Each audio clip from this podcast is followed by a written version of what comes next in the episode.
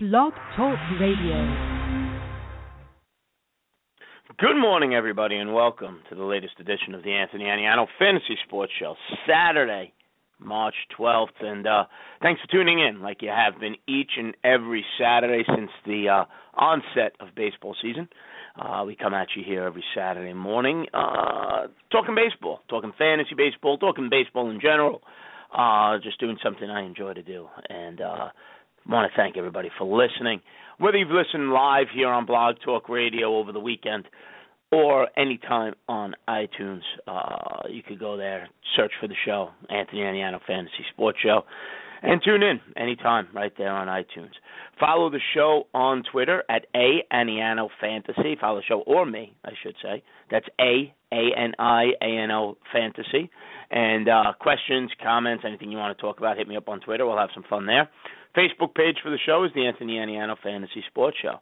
So you could uh, questions, comments, all of that, all over social media. So jump in and uh, do appreciate it. Don't forget you could call us this morning at three four seven eight three eight eight zero eight eight three four seven eight three eight eight zero eight eight. Or the chat room is open as well, so jump in there and uh, have a conversation and have some fun. Don't forget you can check out some of my stuff over at rotoballer.com, draftvalet.com, and uh, if you follow on the social media, you'll know uh, all my guest appearances on SiriusXM Fantasy Sports Radio. So today, as as we get closer and closer, right? Opening night is April third. I believe it's the Mets and the Royals. Uh, Royals will be uh, unveiling their championship banner. Everybody else opens up the next day, Monday, April fourth. So we're we're about two, three weeks away from from first pitch, and it's getting close. And, and spring training games are in full bloom. Um, free agents have now signed. Right, Pedro Alvarez is now in Baltimore. Um, you know, so guys are going where Dexter Fowler has signed, Austin Jackson has signed, Ian Desmond has signed. Really, the last remaining offensive players of of real name significance are now are now locked up and and it's time to revamp and relook at some of the lineups, and that's what we're going to do today. We're going to take a look at the American League. We've covered the pitching staffs of the American and National League over the last two weeks. Next two weeks, we'll look at the uh, the lineups. This week, we start with the AL, um, and we'll evaluate some of these players, and we'll look at them from a mixed league standpoint, an auction standpoint, and in some cases, an American League only standpoint. You know, a lot of times we'll say, "Oh, this player really doesn't have much value." But in an AL only league, which I'm running, a bunch of industry guys and some listeners are in. Uh, that draft is coming up at the end of March on a Monday night. It's an auction, actually. You know, 500 at bats are important. So, so a player who normally wouldn't get any mixed league love is now worth a few dollars in an AL only auction because he's at least playing every day. So, so these are things we're going to take a peek at today, and we're going to go by division. We're going to start in the American League East and we'll start with the Boston Red Sox. And, and a lot of moving parts here.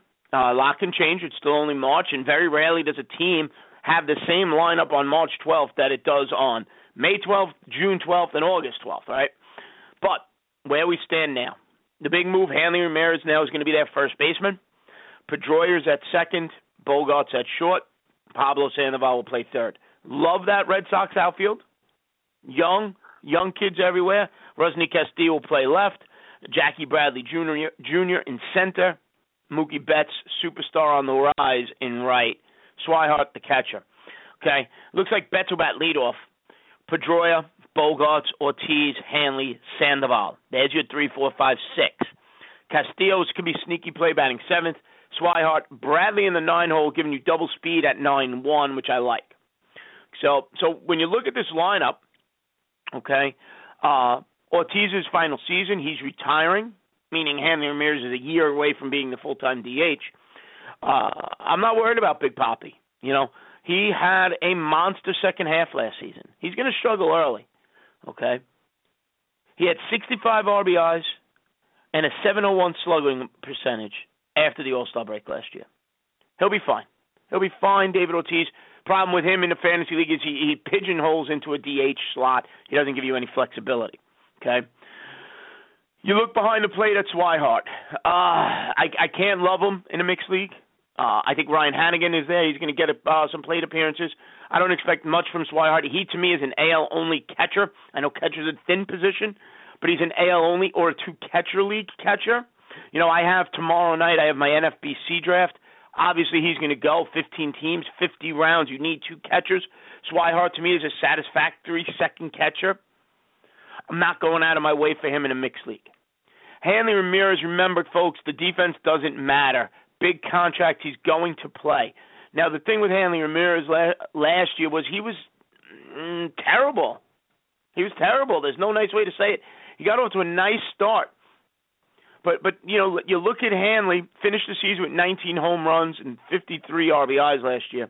He's never been a big home run guy. When you look back on his on his history, last time he hit more than 25 home runs was 2008. Folks, that was 8 years ago. And he hit 33. Okay? He's only driven 100 RBIs once, that was 2009. In fact, since then he's only hit driven in 90 runs once and that was his combined 2012. With the Dodgers, he never hit more than 71 RBIs or 20 home runs. He is what he is. He used to hit for a decent batting average. Okay, in 2013 with the Dodgers, he in fact he hit 345. Since then, he's hit 283 and 249. Okay, the the 300 batting average we haven't seen in two years either. I mean, last year it was abysmal. The on base percentage was 291, which is extremely low for him. When you look at his career norms, it was 350 to 400. So you used to be able to at least get a decent on base percentage. I think that improves this year. He's going to play first base. The left field was a disaster last year. I trust Hanley. Now remember, though, he's he's probably not shortstop eligible, so that's a hurt. His value used to be in his position. Now he's an outfielder. I, I there's, there's 50 outfielders who productive who could probably be more productive than Hanley Ramirez. He's a he's a he's a draftable player in a mixed league. Obviously, he's a third or fourth outfielder in my view. Useful, but you're not you're not hedging your bets on Hanley Ramirez like you have in years past. Pedroia, second base, he'll be solid as always. On base percentage guy, clutch, but he's not he's not the MVP he once was. This is an older team with older players. So when you look at Dustin Pedroia, I look at a guy who's going to hit me 280, 290, maybe creep over 300. Okay, give me a good, decent, decent walk rate. Doesn't strike out much. Good on base percentage guy in an OBP league. My AL only league, it's an OBP league. Different story. 356 last year. Okay, not much power. Top of the order. Not going to drive in many runs. He's going to give you double digit homers. 40 or so uh, uh, uh, RBIs, 40, 50. You know, years past he had 80. Now last year he was injured, so you could expect 80 or 90 runs scored potentially. Batting in front of Bogaerts, Ortiz, and Hanley Ramirez. If they hit, he could score you some runs as long as he stays on the field. Okay. Now, Xander Bogaerts, he had a nice season last year, hit over 300. Again, not much power, but he's a useful shortstop at a super thin position. He's going to play every day. He's going to be in a position to drive in runs if he's batting in that three slot. He's batting in that three slot, he's got a nice spot to drive in some runs. Mookie Betts, Dustin Pedroia ahead of him. Technically, Jackie Bradley ahead of him after the first inning because Bradley will be batting ninth, so you potentially get that wraparound. Okay, Bullets is in a position he could drive in some runs, give you a decent batting average. Sandoval, anybody who's ever heard me talk about Pablo Sandoval, I don't trust him. I never will. He has had a few very nice postseasons, which has made a name for himself, but he is not a viable fantasy option in a mixed league. At third base, he is at the bottom end of things for me. He's more of a corner infielder fantasy wise, AL only play at third base. Love the outfield. Mookie Betts is a superstar. He to me is worthy of a second round pick in in a standard fantasy draft. AL only mixed league auction. I'm willing to invest in this kid. He was tremendous. I had him in a few spots last year, and and he basically fulfilled everything. And I expect the numbers to get better. Okay, last season, 18 home runs, 77 RBIs. He gave me 21 stolen bases, hit 291 with a 341 OBP. Okay, only struck out 12.5% of the time. This is a guy, 92 runs scored. I can comfortably predict 2020 with 100 runs. Those are phenomenal fantasy numbers. Those are elite fantasy numbers. Be all in on Mookie Betts as your first outfielder. First outfielder ability. Now, Castillo from Cuba. Red Sox spent a lot of money to get him. They're giving him left field, and I think deservedly so. Now, here's a guy who should produce. His track record in, in, in Cuba leads you to think he should produce. Now, keep in mind, Chris Young crushes left-handed pitching. He could see some some playing time there, even though they're both right-handed bats. Chris Young is the fourth outfielder there in Boston, so he could steal some playing time. Okay, but Castillo last year, 80 games, had 29 RBIs, strikes out a bit, 18 over 18 and a half percent, batted 250 on base percentage, needs to improve, doesn't walk. He's got to get a full season of at bats. Jackie Bradley in, in center field again maybe more of a mixed league. Uh, I'm sorry, an AL only option. Maybe more of an AL only option in Jackie Bradley. Okay, he is going to be a tremendous defensive player. That's where his strength lies. Okay, making him potentially a better baseball player than fantasy player. Okay, last season down in AAA, nine home runs, 29 RBIs. Doesn't run much, only four stolen bases. He did hit over 300. He had a 382 OBP, so he could be a nice on base percentage guy. Came up limited, only 74 games. Now here's what's scary. He struck out 27% of the time last year in those 74 games. Okay, 2014 with uh, in 127 games, he struck out 28% of the time. In the minor leagues, he strikes out. He strikes out a lot.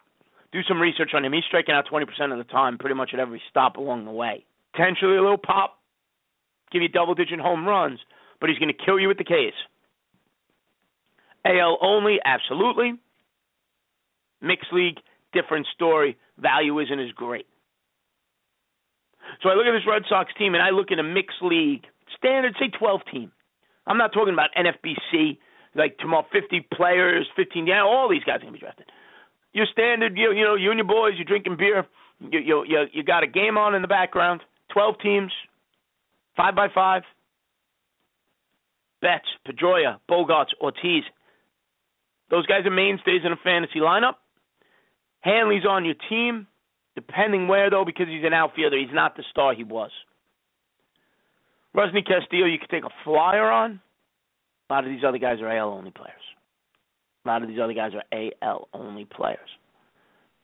Now you look, you know, you look a little deeper at some maybe p- potential bench play there. AL only, let, let's focus in on that a little bit. You got guys like Brock Holt, who are going to steal some at bats, could be valuable in an NFBC. Uh, Brock Holt could be valuable in an AL only league format. Okay, Brock Holt had a nice little season last year for the Red Sox as a jack of all trade type of player. They moved him around, they used him in a variety of roles. And Brock Holt ended up last season with over 500 at bats. He hit 280, 349 on base percentage. So so there were use there was a usefulness to Brock Holt last year. And I, and I could see a similar role there. Okay, Hanley struggling. Uh, uh, uh, Pedroia gets banged up. Sandoval gets banged up. Brock Holt's going to play all over the place. I mentioned the other player for an NL, AL only, Chris Young, their fourth outfielder. He's going to steal some at bats here and there. Crushes left-handed pitching. Okay, he is a daily fantasy game darling when a lefty pitches. So so keep an eye on him for an AL only, maybe a bench spot, a fourth or fifth outfielder. He's going to sneak a few at bats every week. As far as their prospects go, Yoan Moncada's their, their number one guy. He's a second baseman out of Cuba. He's only 19. He's not ready this year. Don't go crazy looking there. Don't go crazy looking there. Okay. Travis Shaw, another first baseman. Okay. He he's he's knocking on the door. The question is, does Hanley play so bad that Travis Shaw makes an appearance? Realistically, Ortiz retires. Hanley DHs in my view, and then uh, and then Travis Shaw is there playing first base. Okay, so these are some young guys, guys to monitor. AL only value potentially, NFBC value. Okay, maybe fly under the radar on your 12 team mixed. Okay, but but some potential uh, usefulness as the season goes on, depending upon your format. Okay. Uh, sure, sure. I mean, it's funny. I'm I'm, I'm reading the chat room, and depending on the site, okay, the Shaw start the Shaw start uh, uh, play third base. Yeah, Pablo Sandoval's out. They paid him a lot of money. They paid him a lot of money. Sandoval stinks, but Sandoval's got a big check. I can't imagine that going away. I just can't. I just can't. Okay? I I, I just can't. As talented as the kid may be, I I can't imagine Shaw or or Hanley Ramirez being relegated to a bench role. Not not not until Ortiz retires does, does that realistically the finances of the game open up room for for these young kids who they have.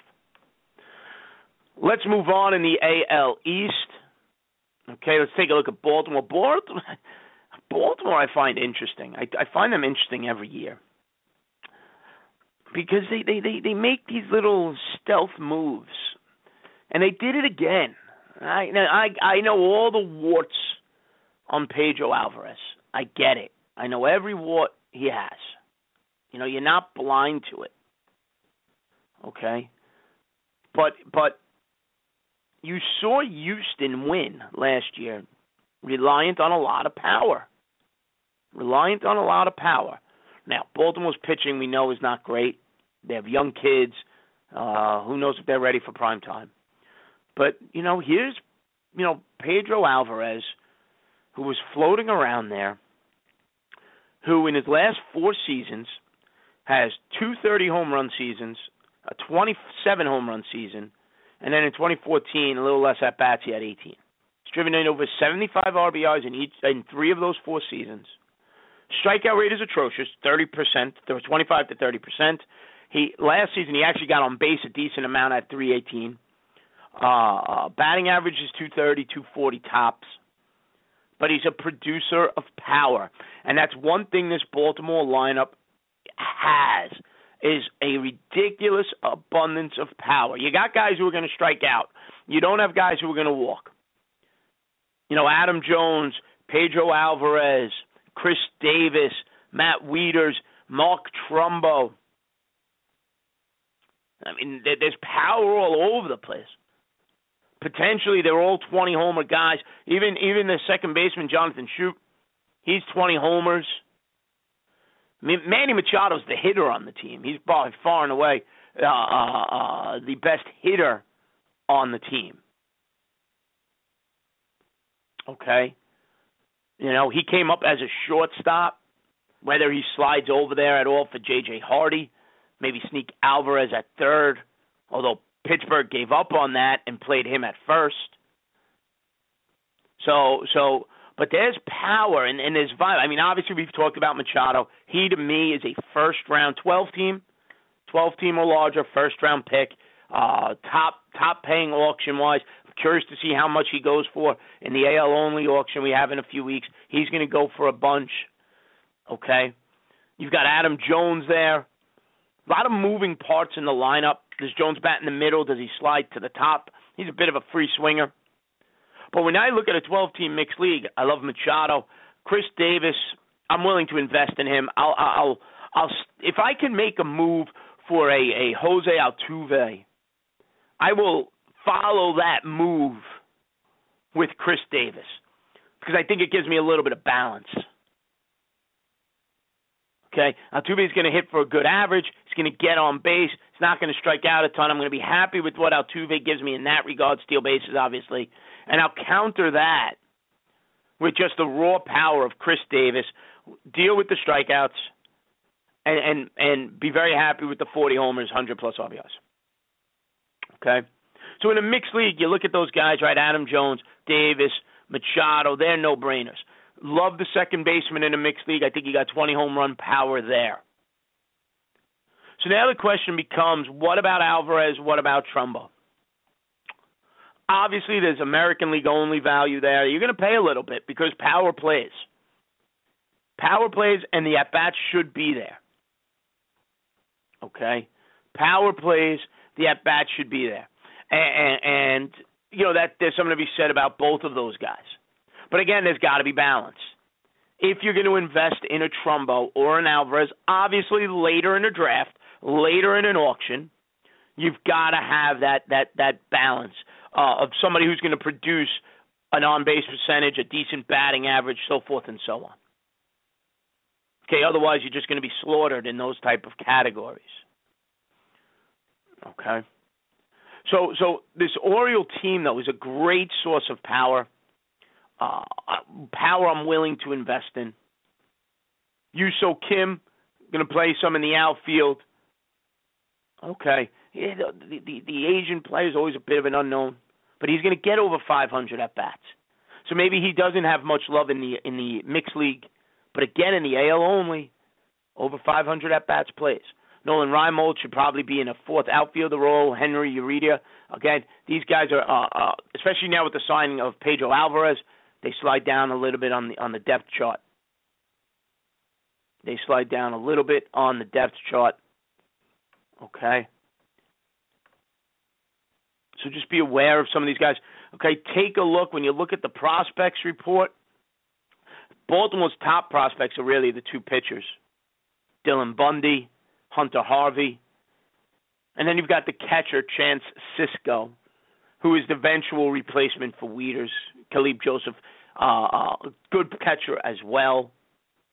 Wieters gets hurt. Joseph will be decent again in a two-team format. Sisco's a long-term answer there, though, behind the plate. Okay, but don't be invest. Don't be afraid to invest in some of this in in some of this uh, power here with Baltimore. If you miss the power early, you could get it a little bit late potentially with some of these guys. Okay, Tampa Bay Rays. This is a this is this is an interesting lineup because there's I think there's moving parts here as well. Okay, you know you've got Forsythe at second, you've got Longoria. They've added Dickerson. He's pretty much going to play every day in the outfield. Kiermaier in center field, tremendous glove. I, I, Tampa's going to lean on him. Okay, but where you have some interesting developments is you do have Desmond Jennings in left field, who, when he came up, everybody was gaga over him. They thought he was going to be the next big thing. He's been a he's been a disappointment though. There's no denying that. Okay, you also have Steven Souza, who does tease you with the 20 homer, 20 stolen base potential. He teases you with that. You saw it last year. The question becomes, though, does he hit enough? You know? Is he going to give you better than a 230 batting average and a 310 on base percentage? But we know the power speed combination is there. Okay, so so you've got this combination of four guys there, as well as Logan Morrison and James Loney at a first base DH mix. They've added Steve Pearce, formerly of the Orioles, who has shown the ability to hit and hit with some pop. You know, it's funny. I, I look at this Tampa team, and again, the NFBC formats, the 50-player formats. There's going to be these guys are going to have value your standard 12 team mix, they're not going to get much love. But in the AL only formats where you're looking for those at bats, there's a lot of guys here who are going to get at bats. Loney, Morrison, Pearce is going to steal at bats. Okay? Shortstop situation. Beckham, Miller, there's all there's a lot of moving parts, a lot of guys who could steal at bats here. You know Longoria's going to play? Okay. Dickerson's over from Colorado. He's going to get at bats. Jennings gets at bats. Kiermaier is a tremendous center fielder. Souza gives you power and speed. So, you know, there's at bats to be had here.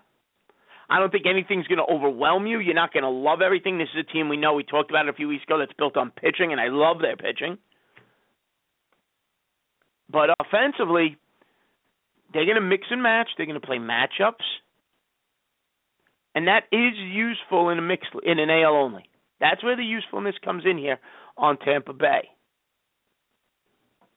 Okay. Longoria's still got something left. He's probably uh, uh he, he's a starting fantasy third baseman. He's not in that top echelon, the Machados, the Kris Bryants, the Donaldsons, but he's useful. Forsythe can be useful as well. You know, he showed some pop last year. 17 homers. He stole nine bases, threw 81. You tell me double digit home runs and steal, that's going to add up. If I have enough of those double digit home run and steal guys, that's going to add up. So don't be afraid there in a mixed league. Okay. All right. Kiermaier, we know I mentioned him. The defense is what plays. Not much of an impact fantasy wise. Okay. Last season, though, he did again provide double digits. Gave you 10 home runs for the second year in a row. And a big jump in stolen bases last year gave you 18. Hit 263, 298 on base percentage, however. But the at bats are going to be there. Okay. AL only. AL only league, give me double digit, 10 homers, 10 steals plus steals. I'm I'm happy with that. I'm happy with that. Invest in the Tampa pitching first, though, would be my advice. Guys like Archer, Smyly, Odorizzi, like those guys. Those are the guys I like. Now, really, the easiest team in the AL East to take a look at is Toronto. Toronto is the easy, is, is the team you you you love from a fantasy perspective, at least offensively. You know, Russell Martin's a starting catcher. Smoak, Colabello. Colabello had a nice season last year. Sneaky play very late. he was a daily darling for those who play the daily game. Okay. Edwin Encarnacion, we know him. You know, they got 30 home runs out of him. Second base is going to be interesting. Goins, Tra- uh, Devon Travis. Travis got off to a tremendous start last year before he got hurt. So monitor that second base situation as the year goes on, especially as he gets more and more he- healthy. Tulowitzki, listen, will he stay on the field? Odds are no, but he'll hit when he's on it. I always say the same thing about the shortstop position. In a standard 12 team league, I only want to roster one shortstop. I don't look for depth at that position. I don't feel there's enough shortstops to warrant two. I want one guy who I could plug and play. Because of that, Troy Tulowitzki is very rarely on my team. Because if I draft Troy Tulowitzki, I feel the need to grab a second shortstop. Who the reality is I will never use unless Tulowitzki gets hurt. Because odds are he's not better than Tulowitzki. So I would rather pass on him, find somebody who's going to play and has a better track record of staying healthy. Maybe not put up the exact same numbers, but I know is going to be out there on a on a consistent basis. Donaldson, he's a first round pick. Um, Jose Bautista is a first round pick. We know Encarnacion as well. Okay. The question's going to be how do some of the other outfield positions shake out in Toronto? Right now, you've got a, a center field situation between Kevin Pillar and the young kid Dalton Pompey. They gave center field to Pompey last year to start. That did not last. He's a top prospect in Toronto, but there's a team built to win. He's got to produce. So monitor that center field situation. Okay. Michael Saunders right now is is penciled in to play some left field for them. Okay, he's another player who you hear a lot about. Okay, in 2009, 2010, he was a top prospect. Hasn't put it together yet. He's now 29 years old. Okay, he's been up and down and all around with Seattle. All right. So he's being given an opportunity. And here's a guy who can maybe give you double digit home runs, double digit steals, not hit for a high average, but maybe give you a decent on base percentage. Again, an AL only option potentially is Michael Saunders. Okay, but but the mixed league options on this team are all over the place. I mean, you've got a lot of these offensive pieces being moved very early. Russell Martin as a starting catcher. Uh, Tulo, Donaldson, Encarnacion, Bautista. Bautista. And speaking of Jose Bautista, and this is just my opinion, you know what, Goose Gossage, do us a favor, be quiet. Be quiet. Be quiet. You know what? You want to know why kids don't watch this game? It's because players like Goose Gossage are stuck in in the 80s and the 70s and all these unwritten rules of baseball. You watch that game last year when Jose Bautista hit that home run and had the greatest bat flip ever, that was a nasty game. I remember sitting on my couch, and I'm sitting here in New York, no rooting interest in that game, and I felt the tension. And that home run was it just boom. And it I just remember popping off the couch for that. Okay? And and it, was just to me, I viewed that bat flip as just a, such a release of emotion and stress and anger. Boom. Stop, Gossage. Stop. Because you know what? You're you're a, you're a fugazi tough guy. Because you know what? You called out Ryan Braun. You called out this guy and that guy, but you didn't call out where your paycheck comes in. And Alex Rodriguez, one of the biggest phonies ever walking the baseball field. You didn't you didn't call him out because God forbid you piss off the Yankee brass. So just be mindful of that when you listen to somebody who's who who feels the need to defend the game. Okay, you didn't piss off your where, where your uh, legend check is rolling in. So like a lot of other people, you're just all all bluster. Okay, you're a great pitcher in your day, a Hall of Famer, absolutely. The game has changed though, and you know what? Kids today don't watch it. Why don't they watch it? Because of these unwritten rules that you can't show any emotion. You don't show anybody up. I agree with that. You don't embarrass somebody. But you know what? Emotion is part of all sports. It's part of life. Look around this country right now, emotions exploding all over the place. Show a little emotion, it's all right. Okay? right, you're right. Reggie fixed his shirt and took a skip every time. Absolutely. Reggie Jackson watched every home run sail from the batter's box. So, but that's just me. That's just me. And lead, leads me right into my next team here, the New York Yankees. And it's going to be interesting watching people draft the Yankees. It really is. It's going to be in- watching. Interesting. Brian McCann's a top flight fantasy catcher. I'll tell you one thing though. I'll do is in a in a in a two catcher league. I'll put a buck down on Gary Sanchez. I'll throw a dollar on Sanchez to sneak a few at bats in a two catcher league. I'm not a big fan of investing heavy on my second catcher. He's going to play the day after a night game. Spell McCann here and there. I, I I could throw a dollar on Gary Sanchez and walk away with him as my as my catcher too. I will probably in in uh, my NF, NFBC draft Sunday night. I'll try to grab Sanchez in that very late. Okay. Mark Teixeira, listen, he rebounded nicely last season. Had a had a terrific power season. Batting average was low, but that's what Teixeira is. Question with Teixeira is, does he stay healthy? I have a hard time trusting that. He hasn't done it in three or four years. But again, he's another power guy who you could grab a little bit later, and you ride the power as long as he's on the field. Starlin Castro has had a terrific spring playing second base. He could be sneaky. He could be sneaky, Castro. You know, he's not an old guy. He's still a kid. He's been inconsistent throughout his career. Would be, I think, the best words to describe him. Are inconsistent throughout his career. Like, go back to 2014. He had 292 with a 339 on base percentage. Showed you 14 home run pops, 65 RBIs. Guys hit double digit home runs every season since 2011.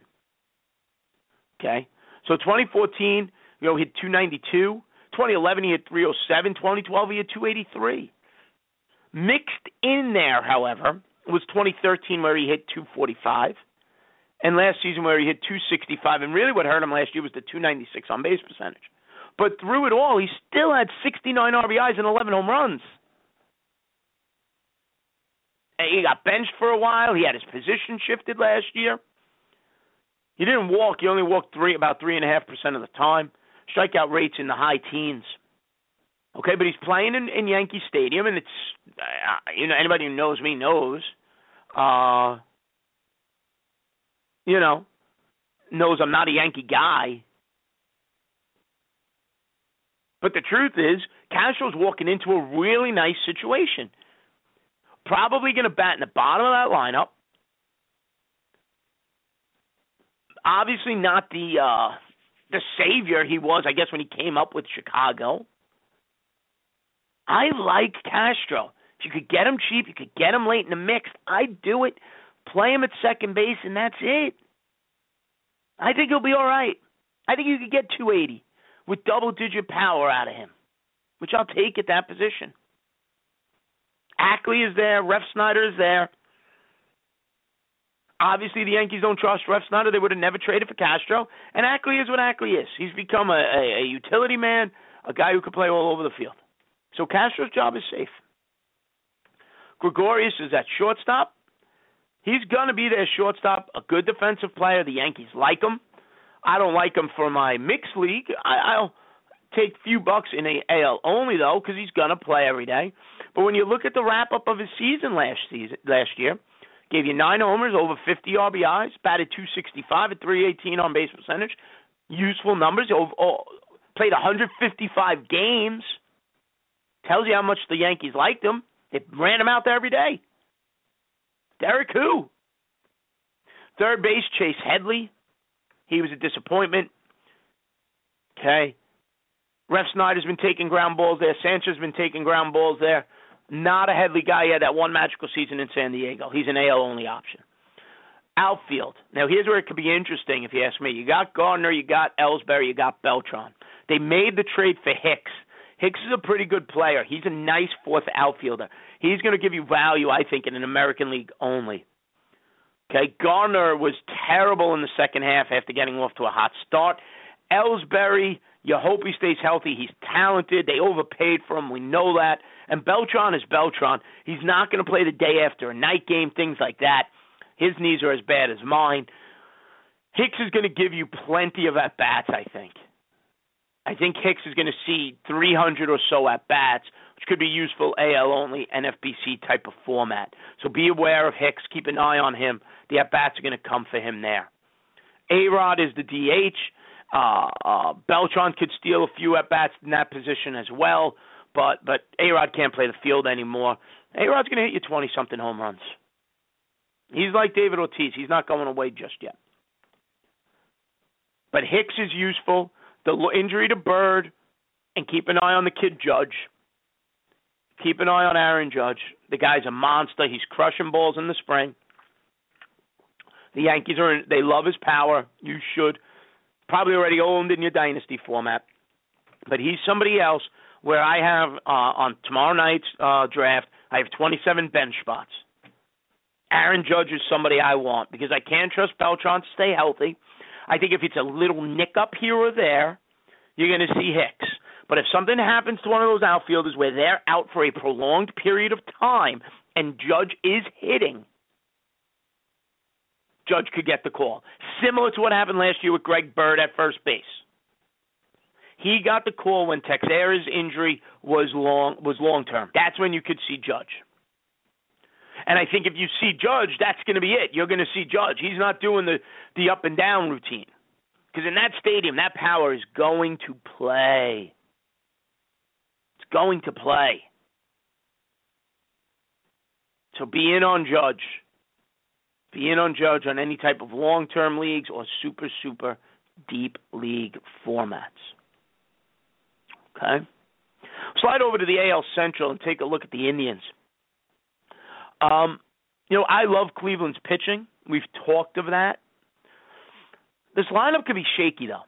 You know, you, you're you're trusting Mike Napoli to rebound that first base. You're, you're putting Chisenhall in the outfield now. You're hoping Yan Gomes rebounds behind the plate to the season he had two years ago. Kipnis is useful at second. Everybody loves Lindor at short. They've handed third base to Juan Uribe, who was on the verge of retiring after his run with the Mets last year, but he's going to play third base. They've got some other young kids there. Okay. Brantley is the key. He's injured right now. They're hoping he's back sometime in in uh in April.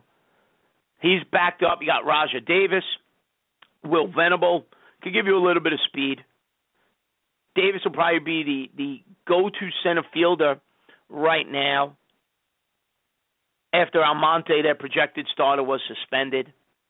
So, so offensively, this is a mess, right?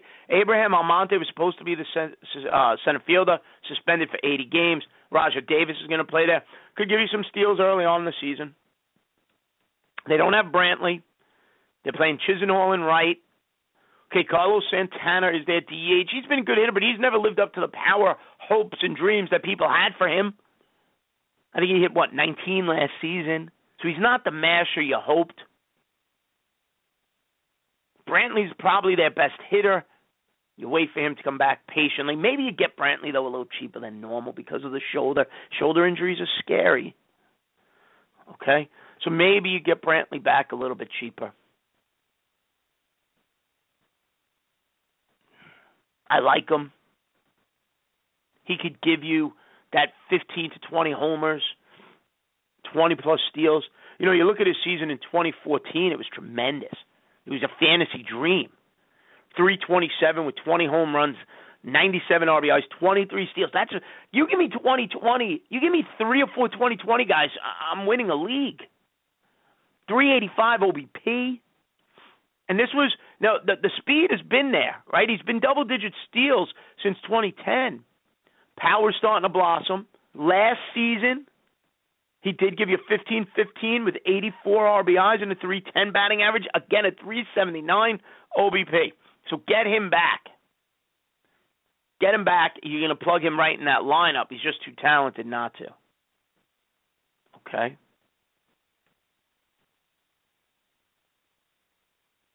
So, so you know, he's going to be there. But other than that, you know, I'm I'm, I'm looking in the chat room.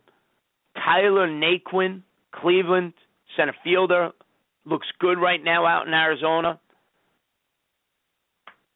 We've seen plenty of guys look good in Arizona as well over the spring. You're not hitting. You're not hitting. Uh, you know, number one starters right now. Just be aware.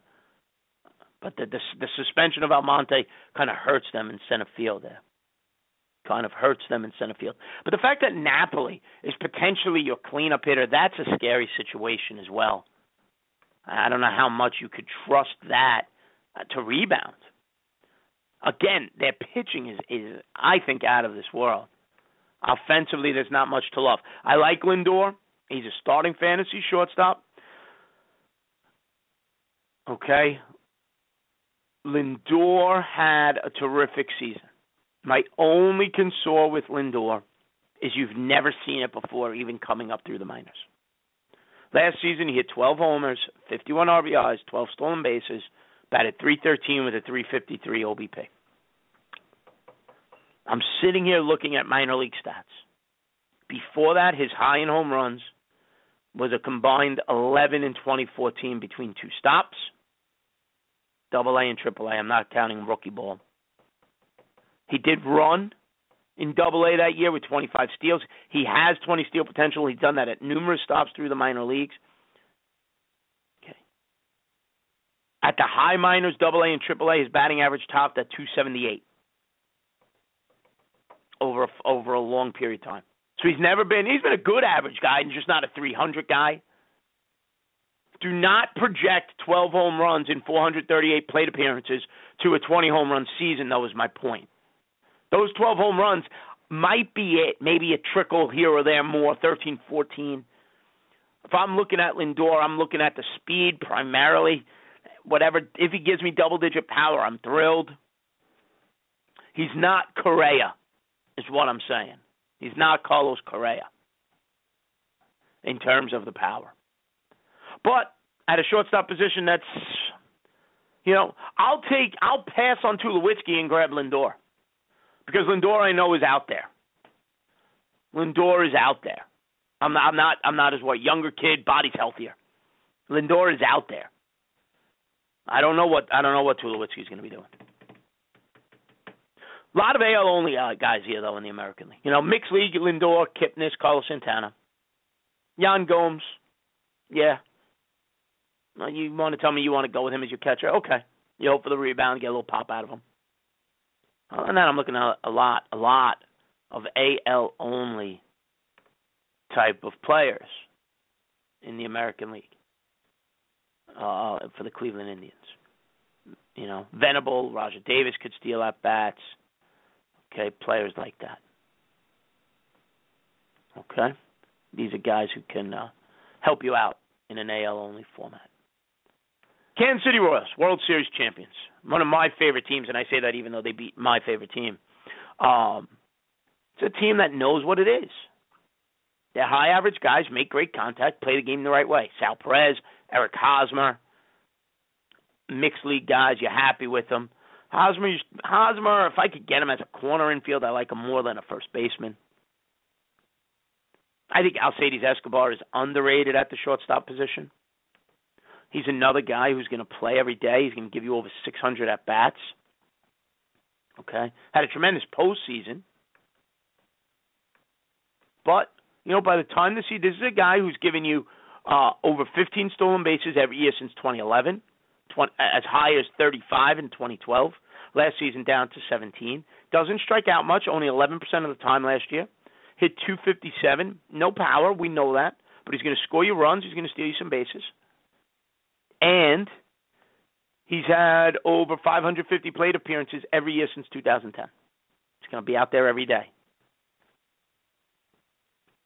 Hey, hey, you wanna you want to uh, wait on shortstop in a mixed league draft? You could do worse than Alcides Escobar. American League only draft, he's valuable. Moustakas had a nice season last year at third base. Okay. The only player on this team who's going to struggle, I think, is Infante. They brought in Zobrist last year. Zobrist is gone. They got to give second base back to him. It looks like Christian Colon is a backup there. Then they have the kid Mondesi. Raul Mondesi is there. At what point does he break through?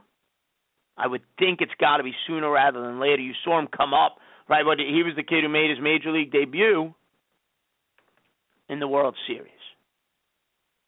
So obviously, Kansas City does think highly of him,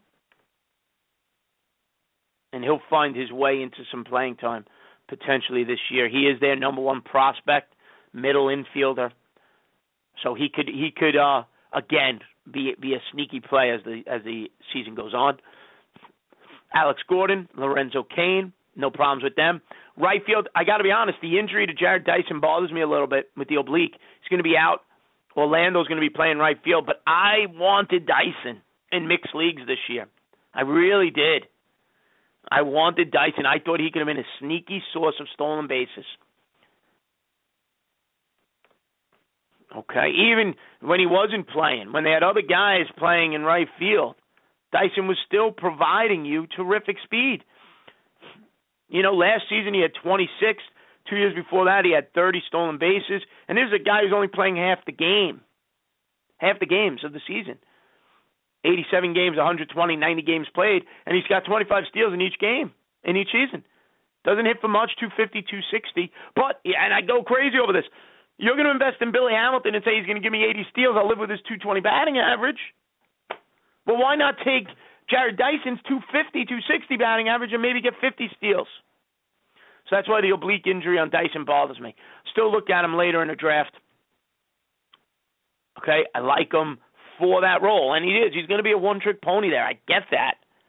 But if he hits enough, Kansas City's going to go with him. Give you an on-base percentage, hopefully over 300. Okay, I could go with that. Kendry Morales at DH. Kendry Morales. You know, it's funny. I sat down. I was looking at numbers, looking at things before the show, and, and all of that. I I feel like Kendrys Morales has been around for like 50 years. I expected to see 37, 38 years old. Guy's going to be 33 during the season. You know, he suffered that terrible broken ankle a few years back. I believe it was 2010. And it took him some time to come back. 2012, he had 20 plus 20 plus homers. Same thing in 2013. Okay, 2014 was a lost season. He really didn't put up numbers. Well, last season he rebounds for Kansas City, gives you 22 homers, 106 RBIs. But he even 290 batting average, a 362 OBP, strikes out 16% of the time, walks 9% of the time. Kendry Morales is a very good hitter. Very good hitter. 32 years old, body gets rested because he's really just DHing there. Hosmer's going to play first base. He's too good defensively not to. Going to bat in the middle of this Royals lineup. Okay, with guys like uh, uh, uh, Lorenzo Cain and Hosmer around him, Alex Gordon around him.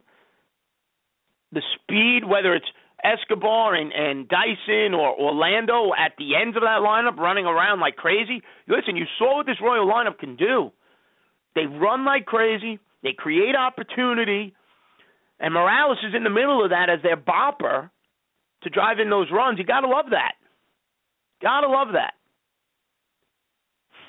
I'm a big Hosmer fan. Okay. I know the numbers fantasy wise aren't going to be the 40 home runs of Chris Davis or the 330 batting average potentially of a Miguel Cabrera, but Hosmer plays and he plays the game well. He's a useful fantasy player. He's gonna. It's gonna be interesting. And once I sit down and start doing my drafts, where he starts going, does he get overvalued a little bit because of the Royals World Series run, or does he stay? I think undervalued because he's not the bopper that people want out of the corner infield. Okay. Kansas City's a good team again.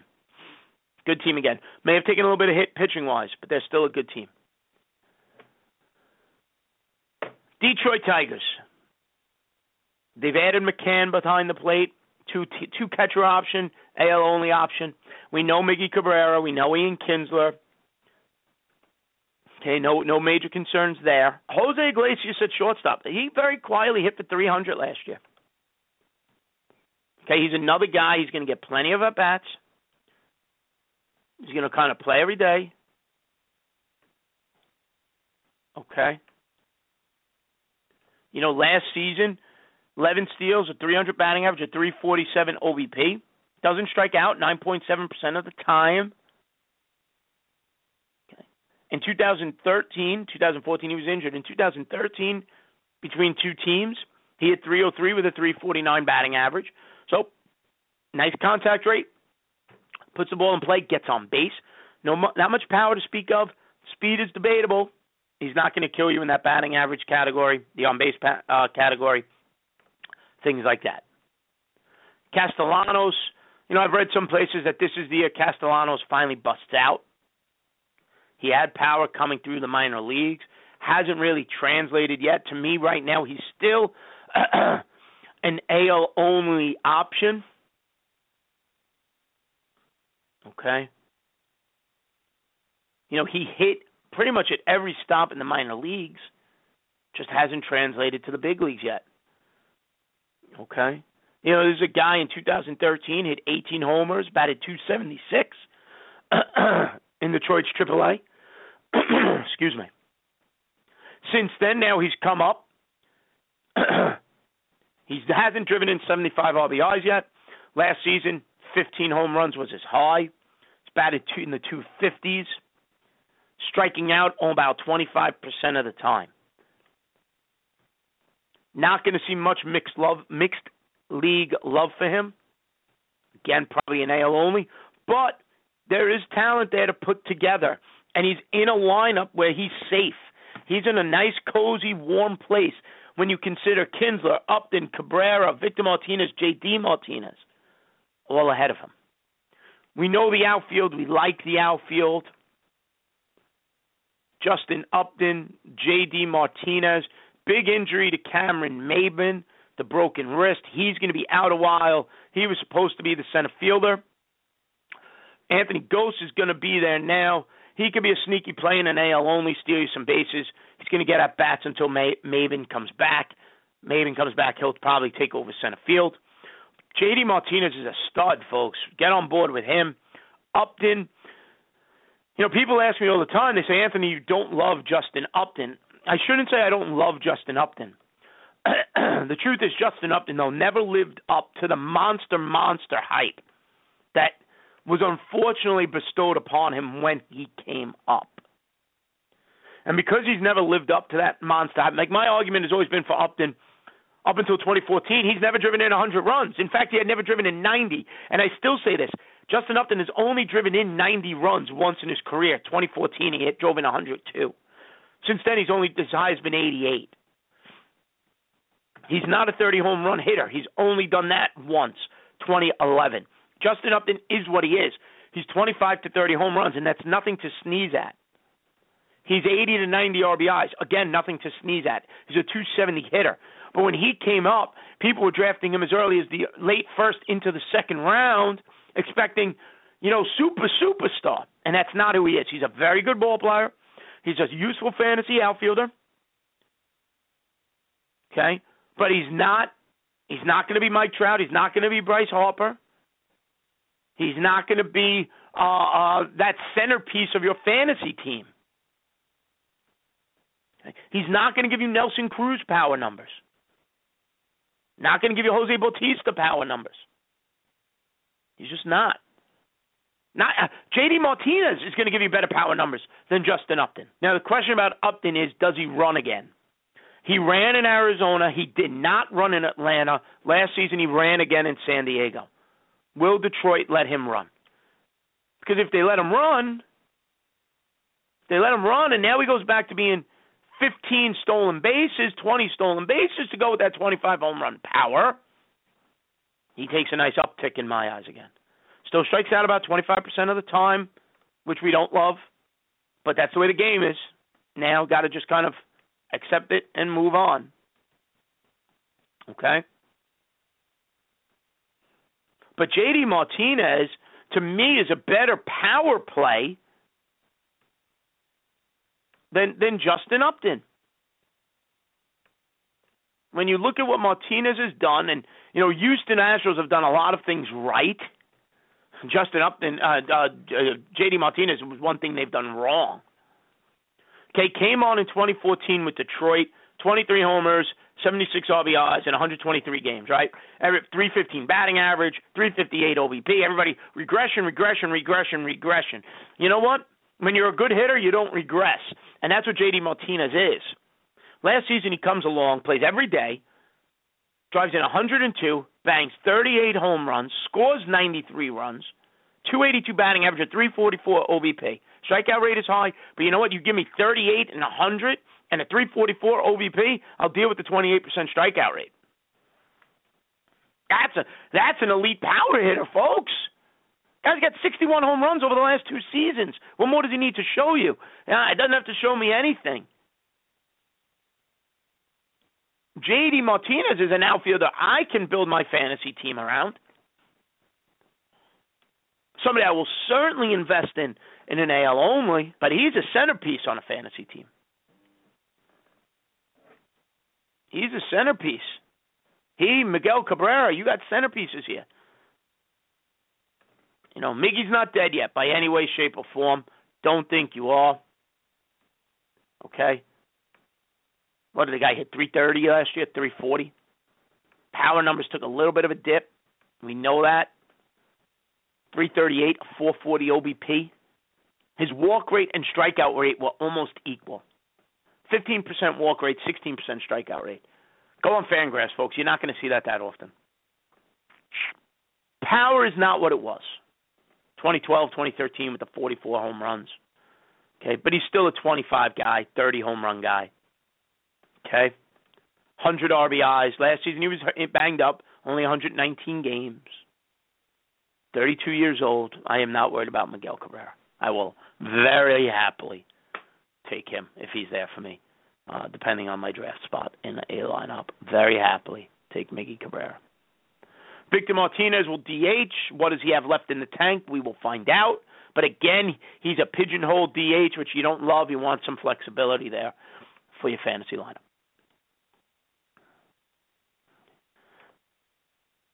Minnesota Twins. Brian Dozier. We like him at second base. That's a no brainer. Joe Mauer to me doesn't really have any fantasy relevance. Maybe AL only because he's going to get at bats, but that's about it. He's not the hitter he was. He's never recovered. It really it goes back to a concussion he suffered a few years back. Byung Ho Park should be interesting with this guy. We know he's hit 50 plus home runs in the Korean League. Does it translate? I can't count on 50. I'm not even going to count on 30, but I think there's 20 home run potential there. Trevor Plouffe is a sneaky play at third base. He can hit. He can hit. Eddie Rosario in the outfield. Byron Buxton. Miguel Sano. Miguel Sano is going to hit 30 home runs. The question with Miguel Sano, and I've talked about him on past shows, is does he hit 260 or does he hit 220? Okay. Rosario last season, he's going to be playing left field. Last season, he gave you the double double 13 homers, 11 steals, 50 RBIs. Doesn't walk, strikes out too much. On base percentage, not good, 289. AL only, though. Looks like he's going to be the left fielder. Like I said, he's going to get at bats. And he's going to give you 10 and 10. 10 and 10, which a wise man who just did his labor draft was very excited. He had about seven or eight guys who could give him 10 steals, and that, like he says, adds up. Byron Buxton in center field. I am torn on Buxton. I have the potential to keep Buxton in one league. It's not a long term keeper format. You get to keep him, I don't know, two years or something like that. So I'm torn right now. I got about another week to decide on whether I keep Buxton with another two, only for two more years. Right? We all know he's been the number one prospect in baseball for a while. His speed will play. Okay? Last season he did not look good in the bigs, but that happens. Mike Trout got a cup of coffee uh one year and he didn't look good. Somebody's going to take Buxton, the flyer on him. I get it. Just don't invest heavily. Don't. If you miss him this year, okay, you miss him. AL only, he's going to play, so you want him, and he's probably going to steal you 20 bases. Question is, is he going to hit enough? Is he is he there? You know, I mean, he's still young. He's 22 years old, so Minnesota's going to give him the year, and they're going to, you know, they they know what they've got. Question will become, will he? Will it be this year, or will he take another year or two to really blossom? I do think he eventually he will. Okay, he'll play center field. Okay. I'm just I'm not sold on him in a mix. Somebody said, "Well, Anthony, what should I do?" I would say don't invest heavily. Get him late on the cheap. Go for it. I'm fine with that. Don't invest heavily. I'd rather Sano because I kind of know what I'm getting from Sano. I know I'm getting raw, raw, raw power. Okay he's gonna play. They're gonna get his lineup, his bat in the lineup some way, somehow. You know, last season he did he strike he did hit 269. Okay, he did strike out though 35.5 percent of the time.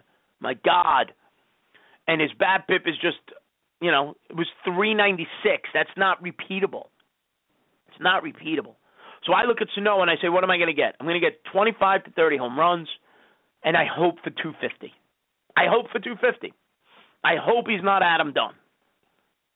And I know he's going to strike out a ton. In a points league, and anybody knows me, I hate points league. I have less use for him in points league, especially if you're getting banged every time he Ks and you're losing points. So, so that that hurts him a little bit. That hurts him a little bit. Okay, but overall, I look at that team. I like Dozier. I like Sano. I like Plouffe at third base. Park could be a sneaky D, uh, option as a DH. Okay, Buxton be smart. A lot of AL only options there though as well. A lot of AL only options there as well. Okay. Chicago White Sox. White Sox have made some moves, and there's some players on this team that I like that I think could be sneaky. Right? We know Jose Abreu, first baseman, top tier first baseman, great power. We get that. We like that. Okay? I like the addition of Frazier at third base. I like this lineup. I like Adam Eaton at the top, Brett Lawrie, Abreu, Frazier. I, I, I like the top end of this lineup. Jimmy Rollins has looked good as the as the short term option at shortstop. Tim Anderson, their top prospect. I talked about him on the, my other show, the Rotoballer show. He's going to be coming. Rollins is the perfect stopgap, like he was in LA last year for Corey Seager, although he didn't play great. but but Rollins has looked good there. And there's players I like here. Obviously, I like Abreu. I like Brett Lawrie at second base.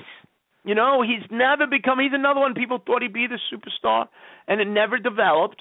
But he's still only 26 years old, and he's been around the block now. The Blue Jays uh, uh, moved him for Donaldson. I mean, you talk about a terrific. But last season in Oakland, 260 with 16 homers and 60 RBIs. Okay, he's playing in a better ballpark in Chicago. He's going to probably be batting two, which means Eaton's ahead of him, with Abreu and Frazier protecting him behind. You're looking at a potential 15 to 20 home run second baseman. Frazier, I know, cooled off last year in the second half. I am not worried. He's a terrific hitter, Todd Frazier. Nice power. He's proven it now over a couple of seasons. Todd Frazier to me is a, a more than acceptable number one third baseman. It's going to cost you a few bucks in an AL only uh, because he's one of the top third basemen then in the American League. Okay, last season 35 home runs.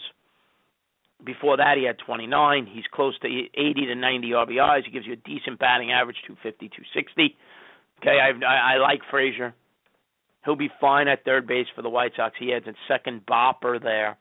In the outfield, Eaton is the guy to own from this team. I, I like him as a leadoff hitter for this team. Okay. You've got Austin Jackson, who they've brought in as well. Okay. You've got Melky Cabrera there. You got Avisail Garcia there. You got four outfielders who are going to be stealing at bats from each other. I think Eaton's the most secure. Okay, Eaton last season he scored 98 runs played in 153 games, gave you double digit power steal combination, 14 homers, 18 uh, stolen bases. The 98 runs scored is tremendous, a 361 OBP, a 287 batting average. Now he struggled early, and I know this because I had him, and I started losing faith.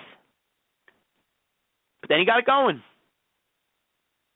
Give me a 100 runs scored with uh, 10 plus homer steal. It's a nice outfielder to have. It's a uh, can I say AJ Pollock like? and Adam Eaton. Now, like we said, we got Melky there. They just brought in Austin Jackson, and they got Avisail Garcia. So there's moving parts here with the White Sox in the outfield, making for some interesting AL only players. You're going to get four outfielders getting at bats.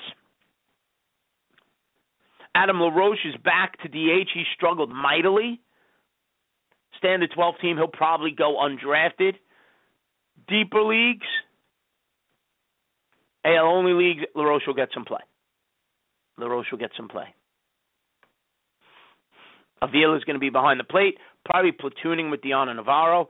Again, if you're like me and you don't want to invest heavily behind the plate, these are guys in an auction maybe you could get for a couple of bucks and not have to worry and and allowing you to save your money elsewhere. Allowing you to save your money elsewhere. American League West, as we're slowly running out of time, we'll get through them in the next 10, 15 minutes. The Angels. I look at this Angel team and I think they're a mess. They're a mess.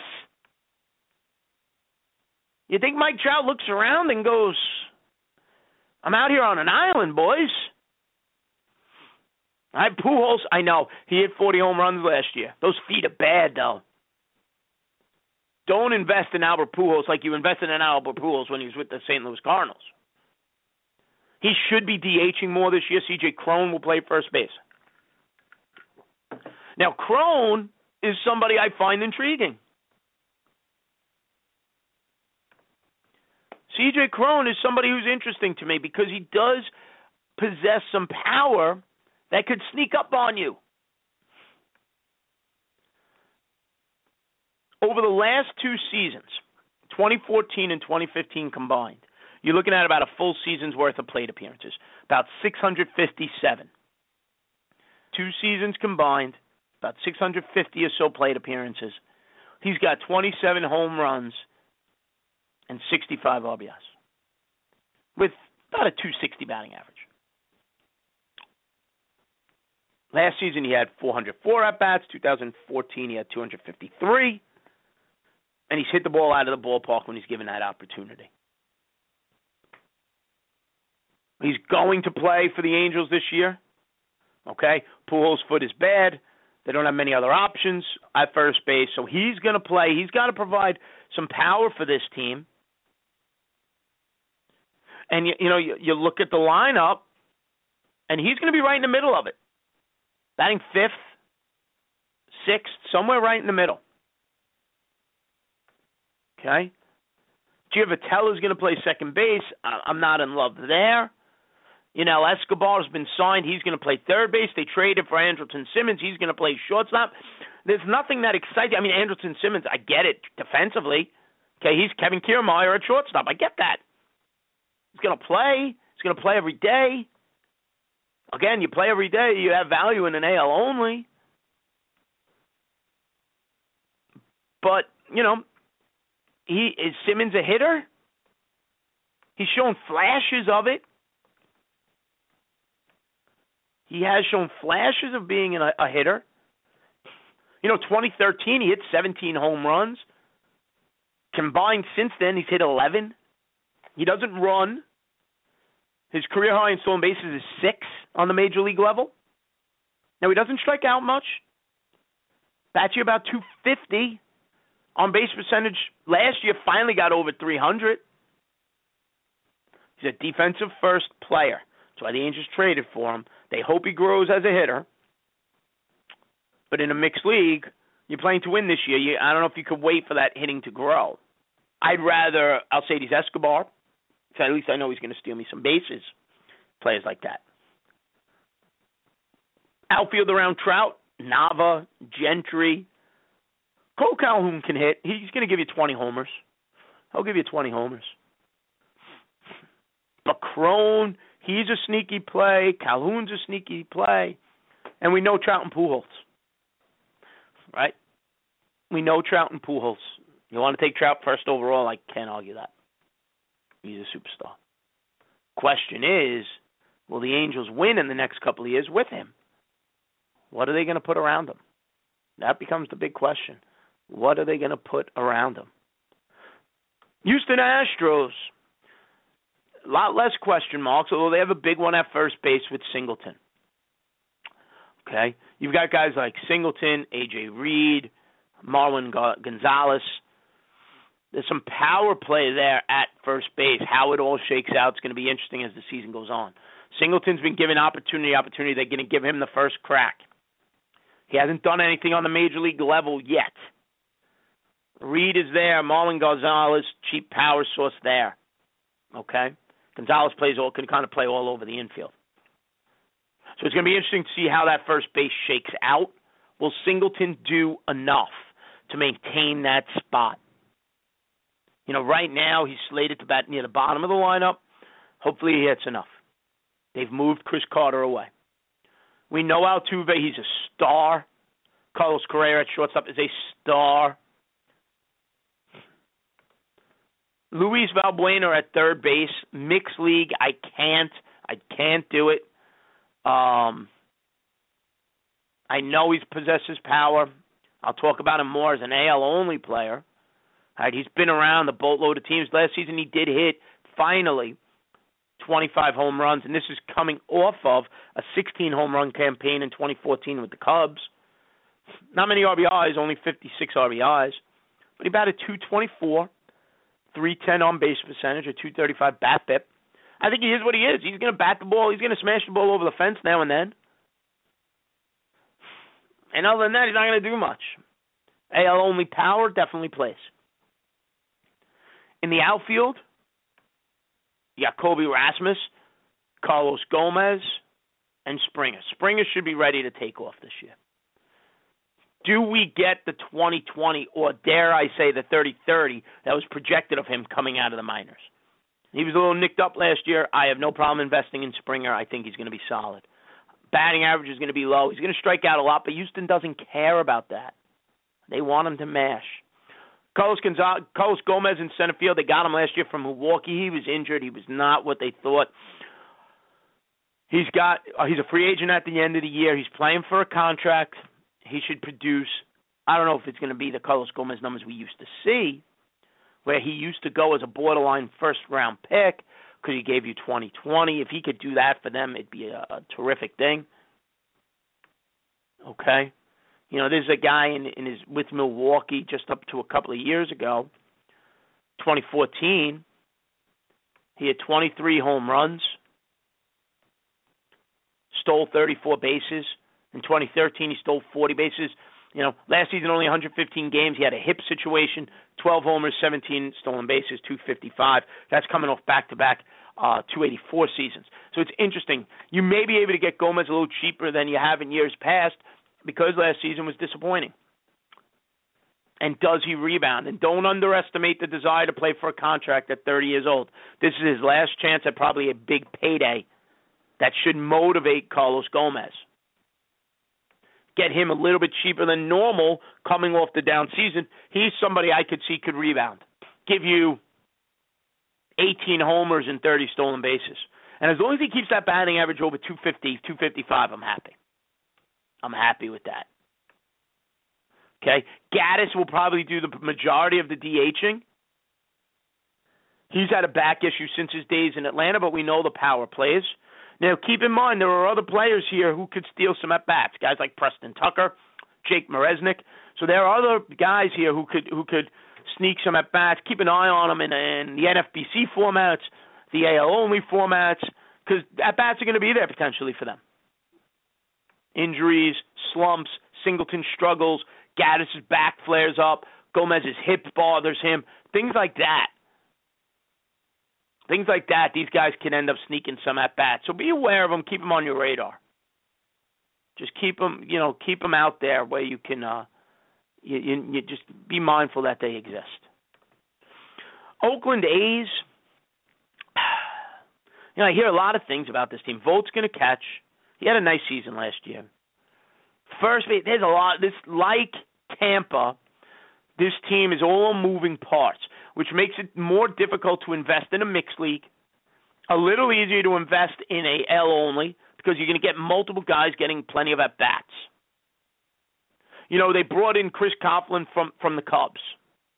The guy could play everywhere. He can play everywhere, and he's going to. You know, on paper, you look at the Oakland outfield and you say, well, it should be Khris Davis in left, Billy Burns, the speedster in center, and Josh Reddick in right. And Oakland loves Josh Reddick. They love his defense. He hits enough.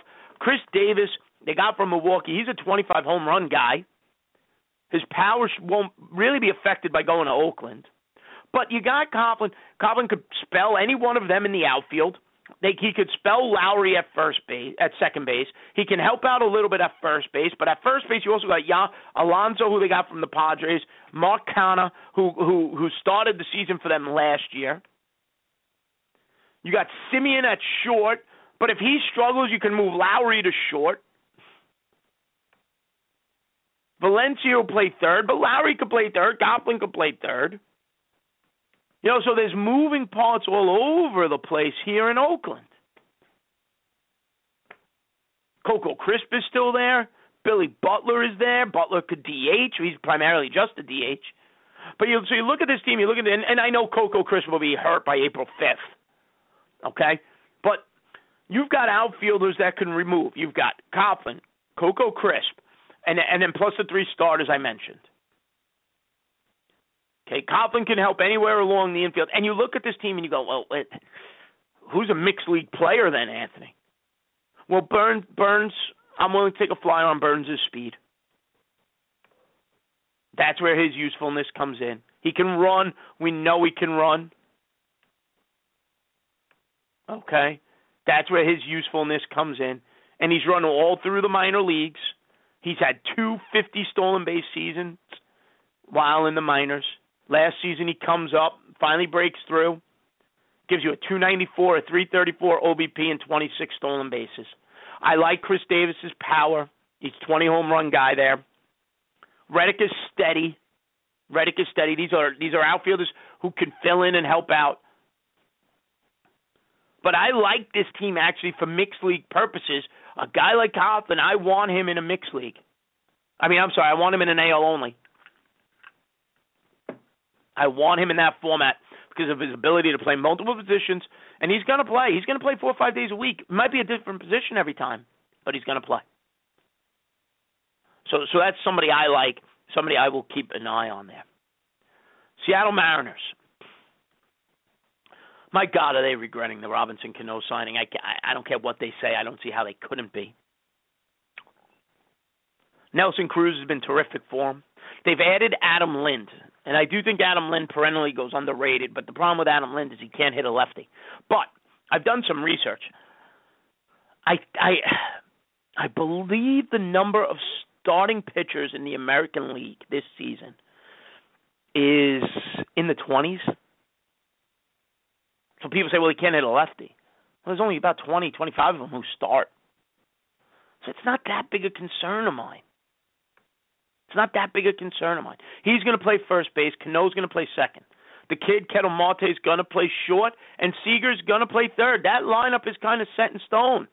Jesus Montero's floating around. Does he finally break through? Maybe do some DH and and, and spell Lind against the tough lefty. Chris Iannetta's been brought in to catch. Enough with the Mike Zunino and the 185 batting average.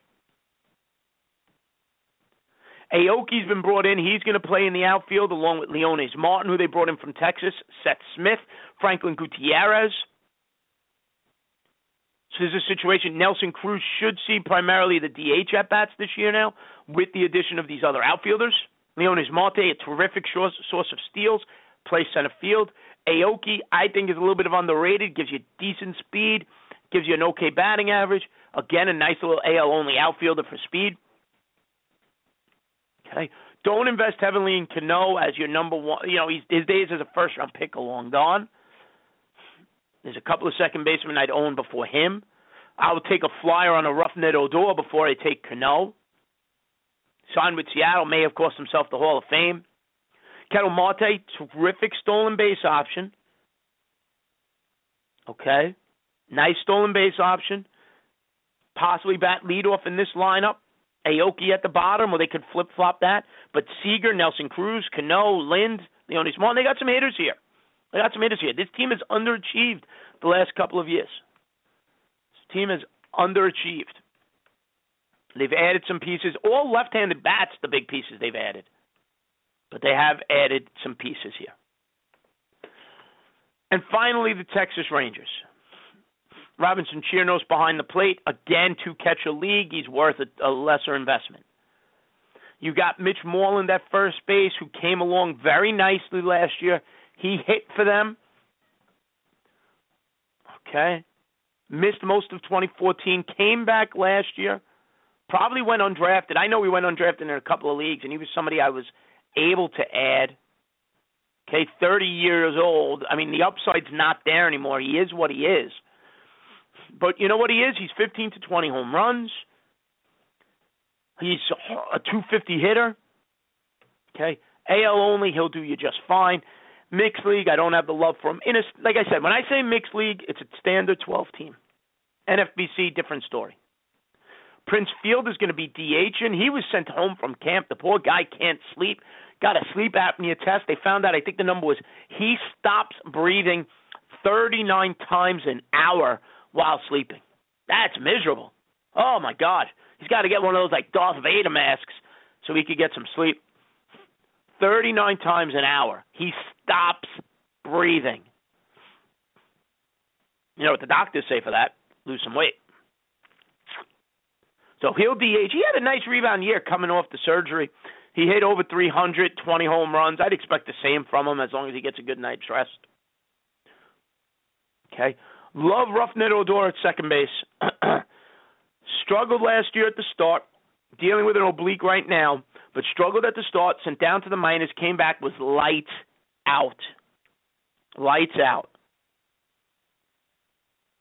I will invest in him happily as my second baseman. I think you're looking at 20 home run potential, 275, 280 hitter.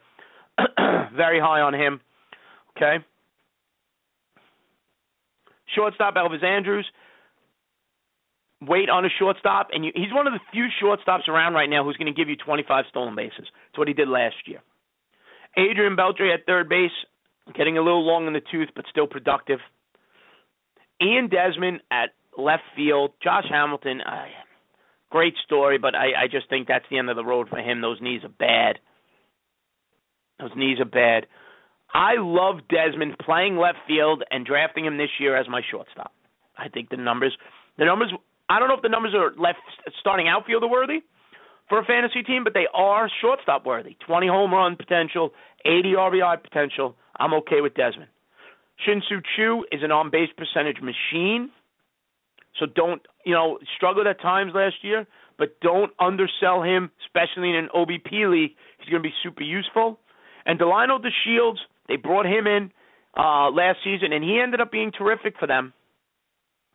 Uh, he'll play center field. He's the reason they would trade. They traded Leonys Marte.